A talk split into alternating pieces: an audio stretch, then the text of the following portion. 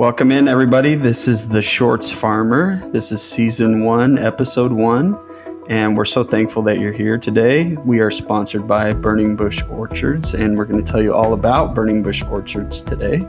I'm Brandon Brown, your host, and our co host is Eric Nicholson, all the way in Littleton, Colorado. Hey, guys. And we're so lucky to have him. We're glad to have you as well.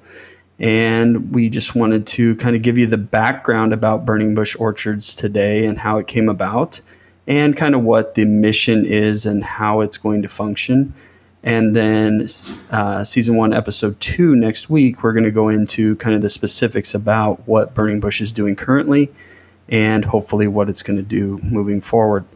And so here I just wanted to start off and kind of give you the background. Basically, Burning Bush Orchards was a long thought out process to essentially fund medical missions overseas. And the goal is to put in all of the profits that we make and make it a nonprofit organization. So it'll be a nonprofit agricultural venture, which is pretty rare, honestly. We've looked into it, and, and there's very few throughout the country they are becoming a little bit more popular with people kind of shuttling profits to certain organizations that they either are a part of or or that they you know truly love.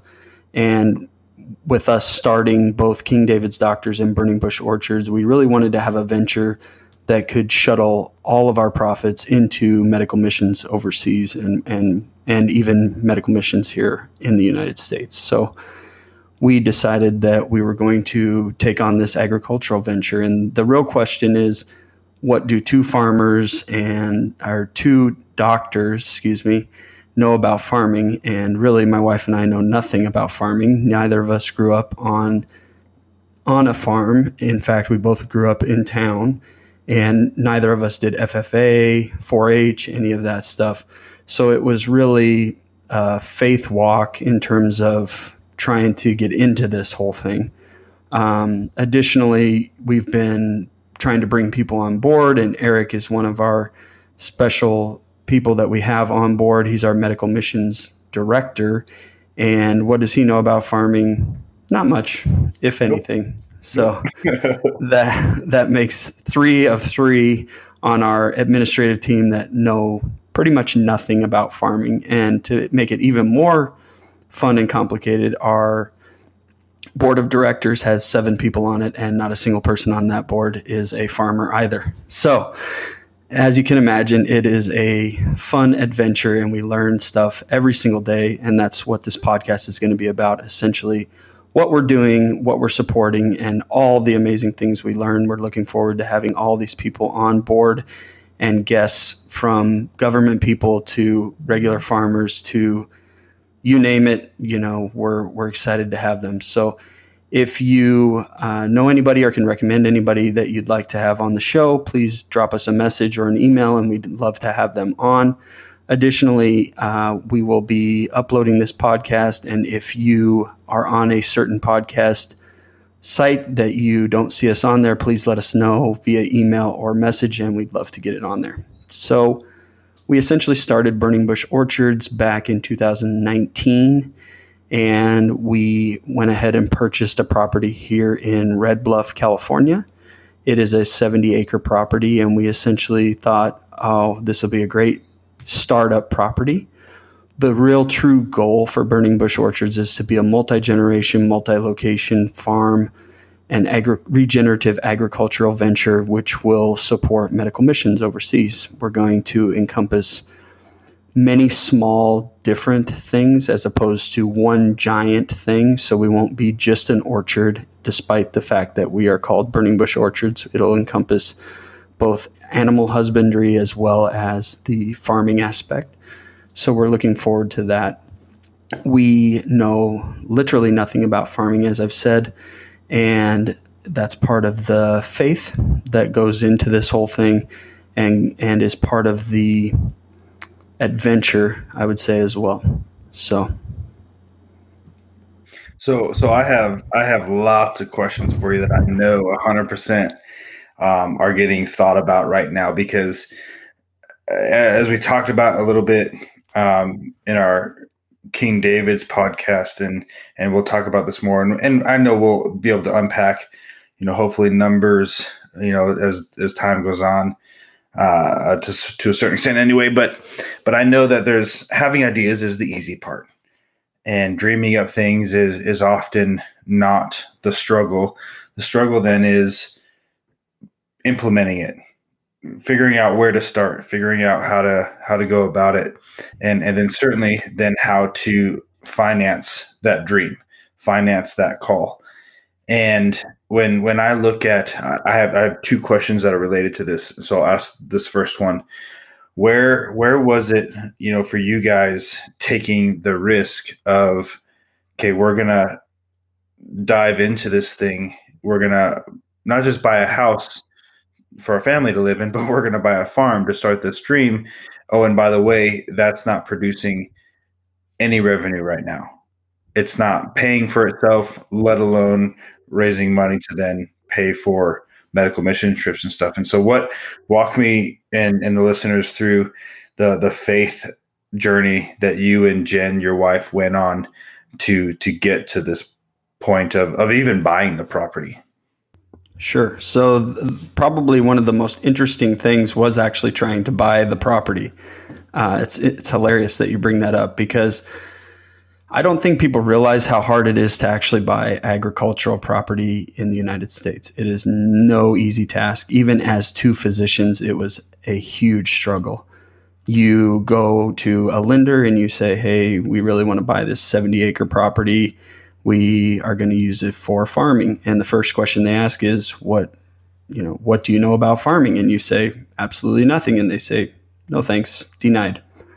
And we went through that over and over and over again because anything over 40 acres was considered an agricultural property. And the very first question on the on the application is what do you know about farming and you know what experience do you have and as soon as you said zero, the lender had zero interest in in doing anything in terms of lending to you. So we actually ended up purchasing this 70 acre property under a special uh, loan program for physicians and got a bank that decided to overlook the fact that it was over 40 acres and made us just sign an agreement that none of the land was being utilized for cultivation at the time of our purchase. It was allowed to transition to that, so we are allowed to move toward that, but it was a very laborious process to get to where we're at today and be able to own this property.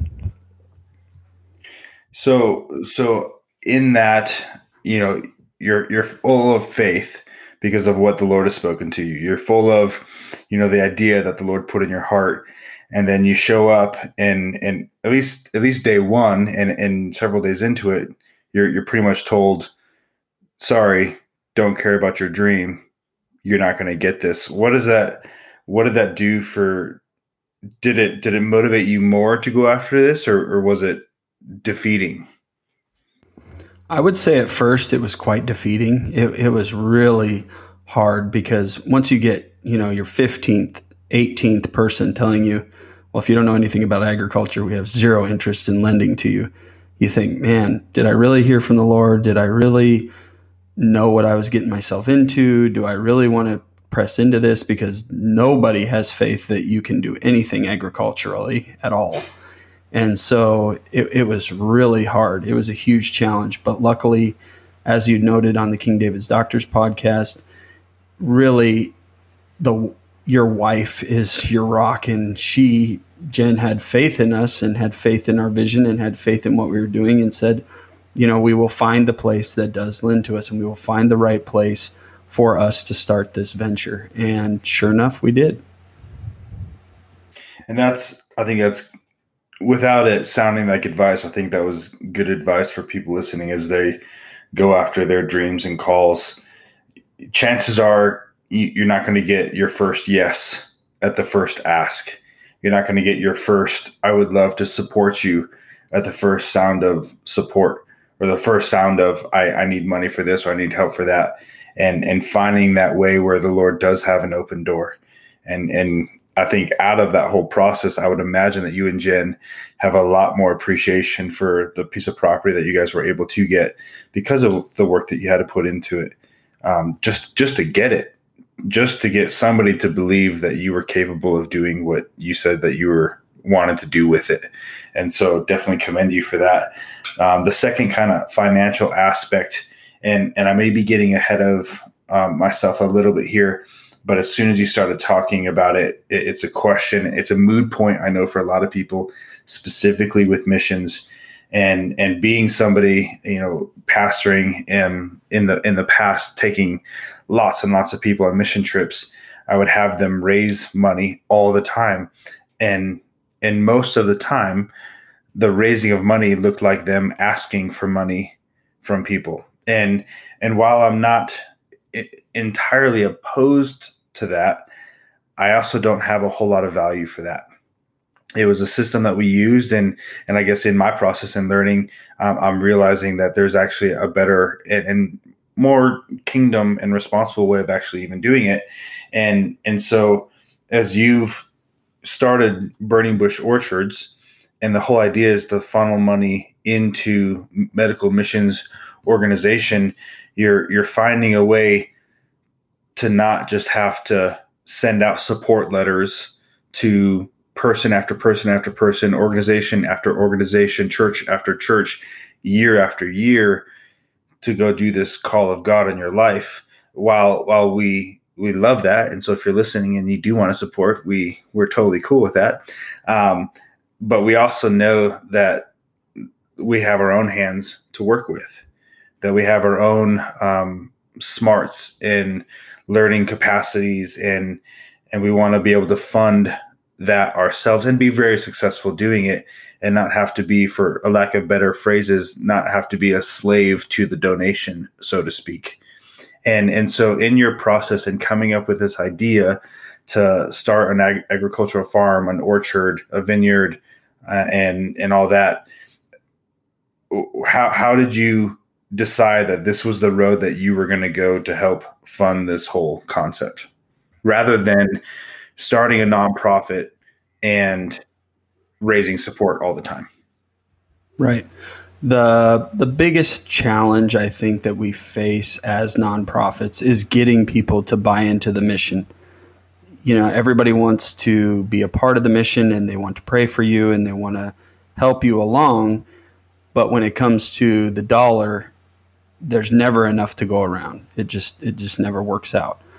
People always need more. You always need another donor. You always have another project. You always have more people you need involved. And we really wanted to try to cut out that middleman and we really wanted to be self-sufficient and give people a product that they can be proud of knowing that they're utilizing that product and supporting medical missions at the same time as opposed to, hey, I'm giving this money to this organization. Some of it may go to administrative costs, some of it may go to the mission field, some of it may stay in the U.S. as salaries, you know, whatever it may be. Uh, we wanted people to know, hey, when you buy pork from us, hey, when you buy duck eggs from us, not only are you getting a great product that we take a whole lot of pride in, but you're also able to know that that purchase is going to make a huge difference in somebody's life somewhere halfway around the world. And it doesn't have to be a little, you know, tagline or a little label on on the bottle because people will know that's all we do. It's not, hey, we, we do this and we live off of the income and then we give a little bit of this to the mission field in Africa. No, that's not how it works for our organization. For our organization, my wife and I are both physicians. We utilize that income for our family support. So 100% of everything that we make either goes to farm in- infrastructure or goes to the medical mission field. And, and that's where we wanted to separate ourselves from every other nonprofit organization. We didn't want all the administrative fees. We didn't want all the the money to help support ourselves. We wanted the money 100% to support this farm and and the people that are part of the mission. And and for clarity's sake, in there, for for people who are listening um, now or or later, if you are asking for money to go on a mission trip, you know, I'm not I'm not dogging you for that. I'm not like I said, I'm not opposed to that. I'm saying how bad do you want to go after it? How bad do you want it? How much is it is it worth to you to go on that trip? Um, for for example's sake, uh, I had a, a a student years ago. He wanted to go on a mission trip with us to Peru, and he decided to take it upon himself rather than just asking for money. He decided that he was going to go pick up dog poop in his neighborhood for the summer, and he called it "Poop for Peru." And I, I can't remember the numbers exactly. I, I want to say he only needed maybe 2000 2500 bucks and i think he raised like $5500 picking up dog poop in his neighborhood as uh it was like 13 at the time something like that. And and the reason i bring up that story and compare it to burning bush orchards is because while there's a, a tremendous amount of, amount of value in in John over here donating to Jack over here for his mission trip, and and that's how John is is a part of what the Lord's doing um, in and through Jack wherever he's going. That's an awesome process.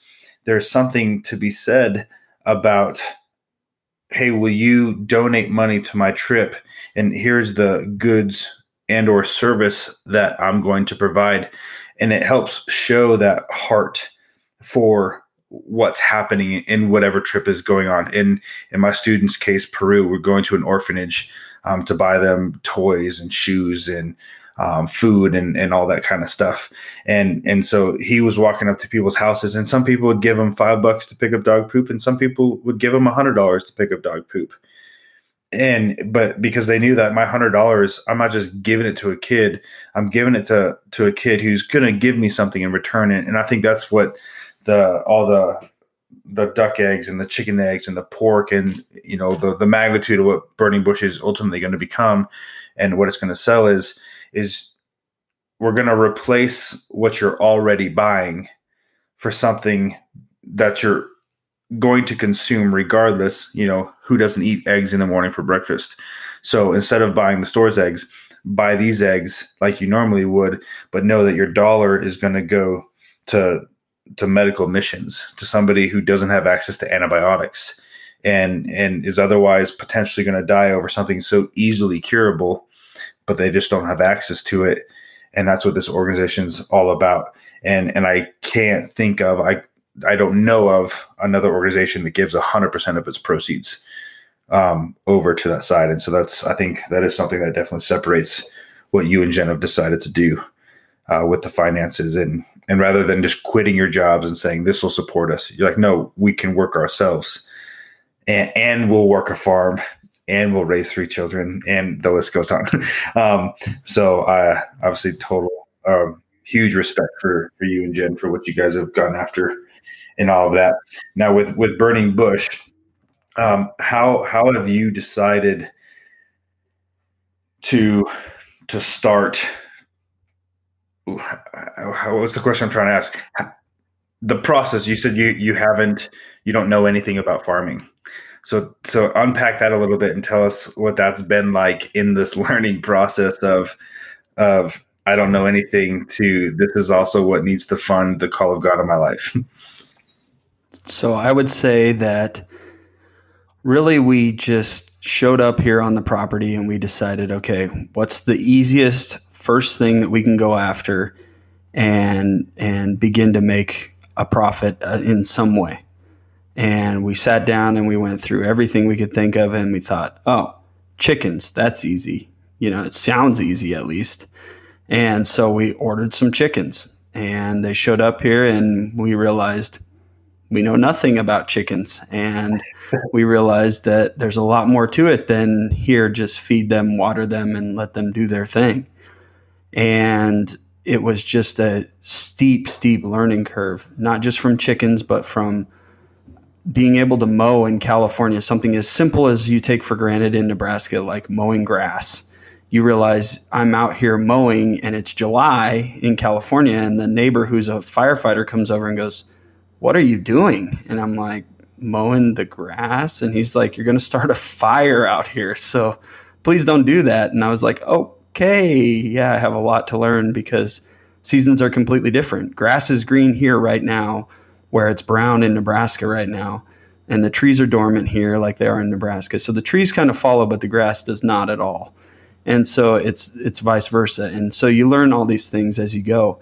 And and it's it's been nothing but a learning curve. I literally learn something every single day, which is part of the reason I wanted to do this podcast because I know there's tons of people out there that are like, man, I want to start a homestead. I want to start farming. I want to start ranching. I want to start eggs. I want to start, you know, whatever it may be. And I want to be an encouragement for them to realize that that dream can happen and, and you can go ahead and mix things like a mission for God and farming and regular family life and friends and business and all of these things can intermingle. It's a whole lot of work, but it's a whole lot of fun at the same time. Cool. So, having started this, having gone after it, you, have the house and, and, the property, and you've started with chickens and a few other things. We'll probably get into that a little bit later. But what what advice would you give the person listening that's still in the they're they're on the the teeter totter of I have this idea, I have this call, I have this dream, I've had this vision. What would you say to them in in the starting process? What what maybe gold nugget or two would you give them? What, what, what would you tell yourself, you know, prior to, to moving out to California?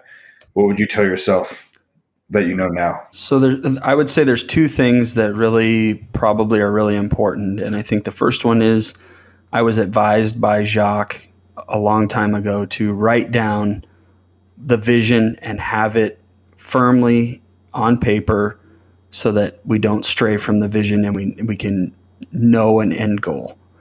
And, and that was a huge thing for us because I was able to write down exactly what we thought. And obviously, you know, the path may not be directly straight. It may be curvy and windy, and you may go one direction and realize, oh, this is not working at all, and come back a different way. And all that's okay. You just definitely need to know what the end goal is.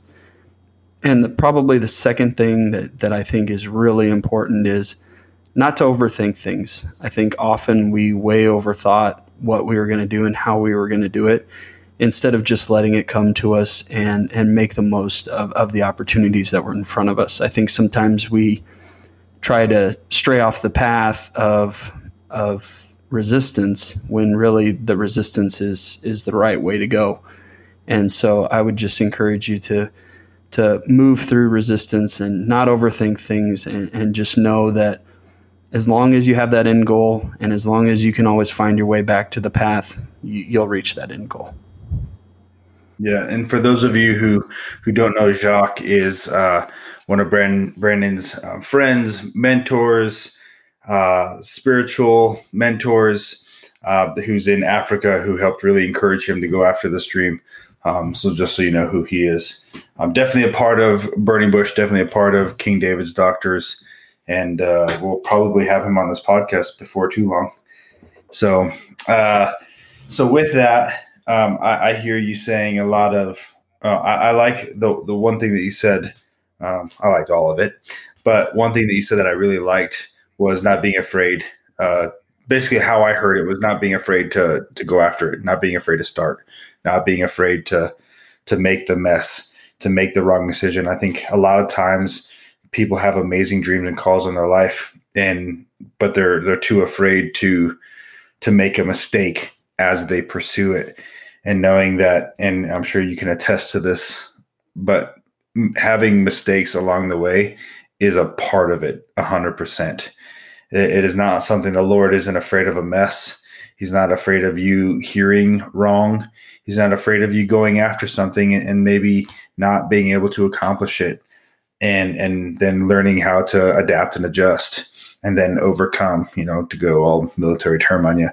But uh, you know that's something that brandon has done really well this whole time. And and when he says it's been a high, steep learning curve this whole time, I promise you guys, when he says we didn't know anything, we did not know anything at all. And but it, it hasn't been that that can either be the the the fortified walls and giants in front of you, or you can look at that and say, I'm not really sure how to get past that, but I encourage you guys to look back and remember the time where where figuratively or even quite literally manna fell from the sky and fed you. Remember the remember the last time your Red Sea, whatever that story is for you, split and you walked through an impossible situation. Remember those times. And, and I think as you look at the things that are in the way, quote unquote, of the dream and call in your life, you're going to find out that the Lord is right there with you and that He has answers and solutions and divine um, ideas about how you're going to get through. And so I just want to encourage you guys on that is is I guess the advice I'd give you is start. I don't know where, I don't know how, and I don't know with what, but start. Do something. Brandon said that he had the vision written down and in front of him. So I encourage you to write it down, get it on paper, put it on your mirror in your bathroom, pray about it every day, and find a place to start. Brandon was talking earlier about how they got the property. They started. They looked for a property and they started and they got denied and so they went a different direction and they got denied time and time and time again and they just kept pressing they just kept pushing and and they found a way and i think it, the whole organization is better because of that story and because of that resistance like what brandon was saying. Um, so one last question for you brandon. As burning bush um, is is getting going and there's a lot of a couple different products that's coming out and more to come and it obviously it's going to grow and it's going to adapt over time. What is something that you see becoming maybe the maybe it's the mission statement but what's the one thing that you want people to know about burning bush orchards? You, know, you, you mentioned a few things that separate it and how it's going to handle finances but just in in the, the structure of itself and what it represents what do you think is is the biggest thing that makes Burning Bush stand apart, and why people should ultimately buy from you guys? I would say the biggest thing that I want people to know is that we cultivate for Christ. That's our biggest thing that we try to put into everything that we do. It is all for Christ. When I'm cleaning a pig pen, when I'm cleaning the chicken coop, when I'm doing things that I know are not fun, like pounding posts into the ground when it's 110 degrees here and I think, man, why in the world am I doing this right now? I can look at it and say, I'm cultivating for Christ. This is for a bigger thing than myself. This is for a bigger cause than uh, anything that I can probably comprehend at this point. And I just keep that in the back of my mind the whole way that the, the end goal is to cultivate for Christ. So I know that if I do what he's put on my heart and he I do what he asks me to do, that no matter what the end goal is going to be what he wants it to be. And so every day, no matter what the job is, I just make sure and keep that in mind that we're cultivating for Christ here. And I know that it might not look how I expected it to look, it might not be how I expect it to be, but the end goal is still the same. And we're looking forward to growing and becoming a true a true choice among top agricultural products and people uh, for people here in the U.S. and hopefully throughout the world. It's a beautiful thing. Keep the main thing the main thing. I like Absolutely. it. Uh, so I just wanted to close and just thank you guys for joining us for this first episode. We're looking forward to episode two next week. Again, that'll be with myself and Eric, and we'll go into more depth as far as what our current product selection is and kind of the, the tasks that are at hand currently, and probably also delve into kind of the long-term vision of what we expect with the with the farm and and ranch. So, uh, again, we thank you for joining us, and we're so happy that you're here, and we look forward to moving forward with you. Have a great night. Bye, guys.